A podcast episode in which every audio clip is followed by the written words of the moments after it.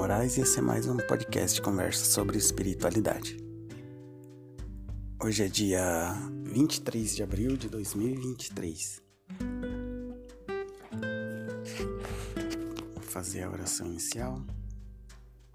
Senhor Jesus, bons espíritos, agradecemos por esse momento de reflexão, de meditação. Agradecemos pela semana que passou, pelas lições que tivemos, possamos e consigamos sempre refletir e agir na melhora da, da nossa espiritualidade, do nosso caráter, da nossa força. Amém. Então, continuando a leitura do Evangelho segundo o Espiritismo, capítulo 5, item 23: Os tormentos voluntários. O homem está incessantemente em busca da felicidade que lhe escapa sem cessar. Porque a felicidade sem mescla não existe na terra. Entretanto, malgrado as vicissitudes que formam o cortejo inevitável desta vida, poderia pelo menos gozar de uma felicidade relativa. Mas ele a procura nas coisas perecíveis e sujeitas às mesmas vicissitudes, quer dizer, nos prazeres materiais, ao invés de a procurar nos prazeres da alma, que são um antegozo dos prazeres celestes e imperecíveis. Em lugar de procurar a paz do coração, única felicidade real deste mundo. É ávido de tudo aquilo que pode agitá-lo e perturbá-lo. E, coisa singular, parece criar propositadamente tormentos que não cabe senão a ele evitar. Haverá maiores tormentos que aqueles causados pela inveja e o ciúme? Para o invejoso e o ciumento não há repouso, estão perpetuamente em febre. O que eles não têm e o que os outros possuem lhes causa insônia.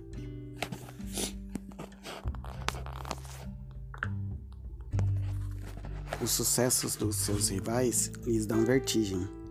Sua emulação não se exerce senão para eclipsar seus vizinhos. Toda sua alegria está em excitar nos insensatos como eles estão possuídos. Pobres insensatos, com efeito, que não sonham que talvez amanhã lhes será preciso deixar todas essas futilidades cuja cobiça envenena a sua vida. Não é a eles que se aplicam estas palavras. Bem-aventurados os aflitos, porque serão consolados. Porque seus cuidados não são daqueles que têm compensação no céu de quantos tormentos, ao contrário, se poupa aquele que sabe se contentar com o que tem, que vê sem inveja o que não tem, que não procura parecer mais do que é? Ele está sempre rico porque, se olha abaixo de si, em lugar de olhar acima, verá sempre pessoas que têm menos ainda. É calmo, porque não cria para si necessidades quiméricas. E a calma, no meio das tempestades da vida, não será felicidade? Fenelon Leão, 1860. Então, essa busca incessante por ter, por querer, acaba acaba ocupando muita energia da nossa vida. Então é preciso é, avaliar se é isso mesmo que a gente quer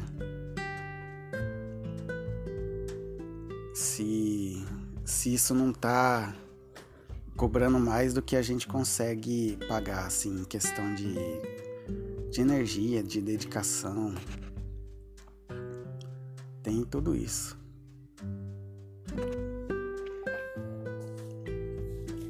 E sempre olhar para o que a gente já tem também, né? Se já não é o suficiente, se avaliar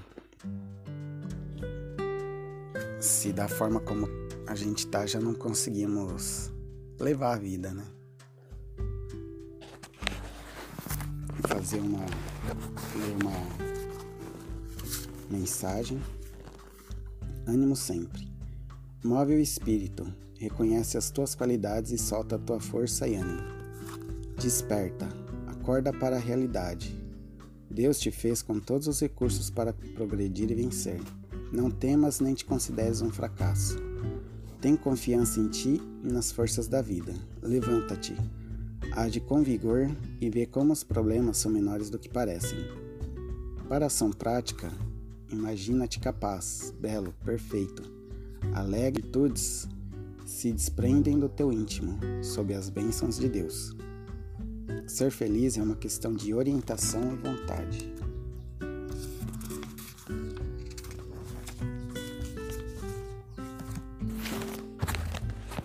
Senhor Jesus, bons espíritos, agradecemos por esse momento de meditação, de reflexão. Possamos sempre caminhar em direção à evolução, deixando para trás o que nos segura, que nos atrasa, sempre mantendo a umidade para reconhecer isso. Pai nosso que estais no céu, santificado seja o vosso nome, venha a nós o vosso reino Seja feita a vossa vontade, assim na terra como no céu. Pão nosso de cada dia nos dai hoje, perdoai as nossas ofensas, assim como nós perdoamos a quem nos tem ofendido. Não os deixeis cair em tentação, mas livrai-nos do mal. Amém. Uma boa semana a todos.